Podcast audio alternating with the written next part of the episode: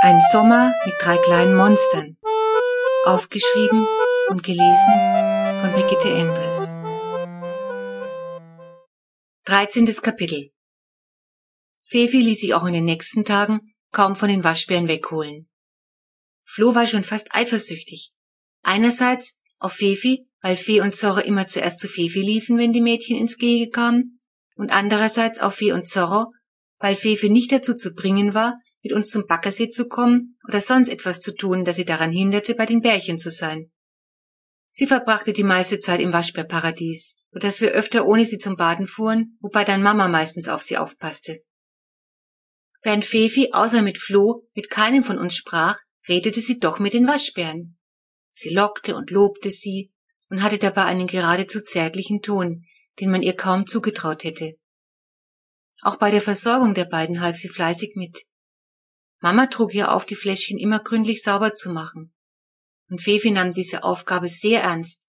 Und weil Mama es eklig fand, die Waschbärfläschchen in der Küchenspüle zu waschen, wütete Fefi im Badezimmer mit Flaschenbürste und riesigen Schaumbergen, weil sie regelmäßig eine ordentliche Überschwemmung produzierte.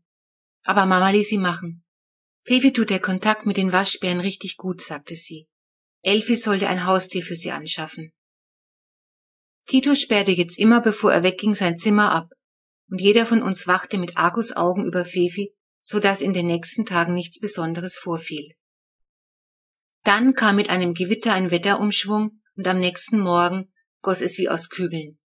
Ein idealer Tag, um in die Stadt zu fahren. Der Sommerschlussverkauf hatte begonnen, und Mama wollte Klamotten für uns kaufen. Titus und ich beschlossen, sie zu begleiten, um zu verhindern, dass sie in ihrer Schnäppchenwut wieder so ein unmögliches Zeug anschleppte wie beim letzten Mal. Papa war ja da, und mit Flo zusammen war auch nicht zu befürchten, dass Fefi das Haus in Brand steckte. Unser Stadtgang verlief erfolgreich, wenn auch anstrengend, da es um einige Teile längere Debatten mit Mama gab. Aber schließlich bekam ich dann doch noch die weißen Sneakers, die ich mir schon lange gewünscht hatte, obwohl Mama sie für völlig unpraktisch hielt, von wegen Verdrecken. Und Tito setzte das schwarze T-Shirt durch, auf dem eine riesige, haarige Vogelspinne abgebildet war. Wenn es nach ihm gegangen wäre, hätte er aus dem Zooladen schon längst eine echte mitgebracht. Aber darüber war mit Mama nun wirklich nullmäßig zu reden. Und so hielt sie das T-Shirt schließlich für das kleinere Übel. Wir kommen also total erschöpft von unserem Stadtgang zurück, und weil ich wahnsinnig Hunger habe, gehe ich an den Kühlschrank und suche nach was Essbarem. Gleich ganz vorn steht eine Frischhaltebox. Ich nehme das Ding raus und mache es auf. Pfui Teufel! Sofort hau ich den Deckel wieder drauf. Da kommt Mama in die Küche. Hast du die Mädchen gesehen? Fragt sie. Ich schüttle den Kopf und verstecke meinen Fund hinterm Rücken. Was hast du denn da? Fragt Mama. Du regst dich bloß auf, warne ich sie. Gib her! Mama schlägt ihren Feldwebelton an. Ich reiche ihr also die Plastikbox. Mama öffnet sie neugierig, lässt einen Schrei los und das Ding knallt auf den Boden. Auf dem Küchenteppich schlängeln sich unzählige rosarote Regenwürmer, dicke und dünne, lange und kurze. Papa reißt die Tür auf. Ist was passiert? Mama deutet angewidert auf den Boden. Wo sind Flo und Fefi? Frage ich. Papa starrt fassungslos auf das Gewürm. Die spielen im Garten, sagt er tonlos. Ich renne also raus. Es regnet immer noch etwas. Ganz hinten beim Kompost entdecke ich Fefi und die Kurze. Sie sind beide klatschnass und von oben bis unten mit Erde beschmiert.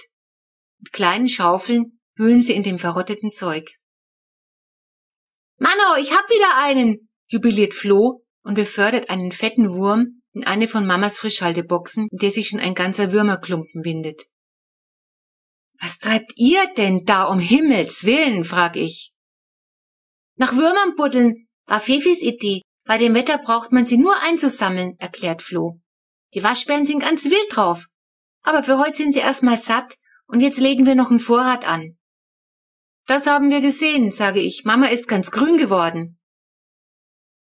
Als ich wieder in die Küche kam, saß Mama am Tisch und rührte in einer Tasse Beruhigungstee.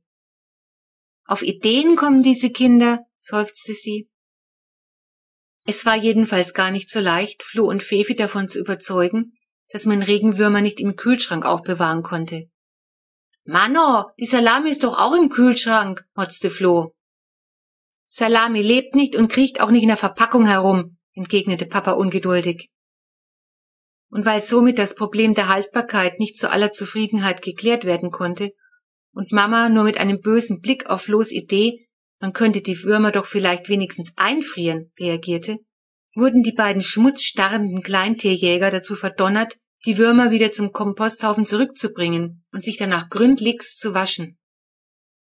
Titus hatte sich nach unserem Einkauf unten in seinem Zimmer die volle Dröhnung Techno gegeben und nichts von dem Wurmabenteuer mitgekriegt. Als er beim Abendessen davon erfuhr, lachte er sich schier krümelig. Ich glaube, es war das erste Mal, dass er etwas cool fand, was Fefi gemacht hatte. Mama war da allerdings ganz anderer Meinung. »Ihr bringt mich mit dem ekligen Krabbelzeug noch in die Klapsmühle«, stöhnte sie und warf einen verzweifelten Blick auf Titus neues Vogelspinnen-T-Shirt.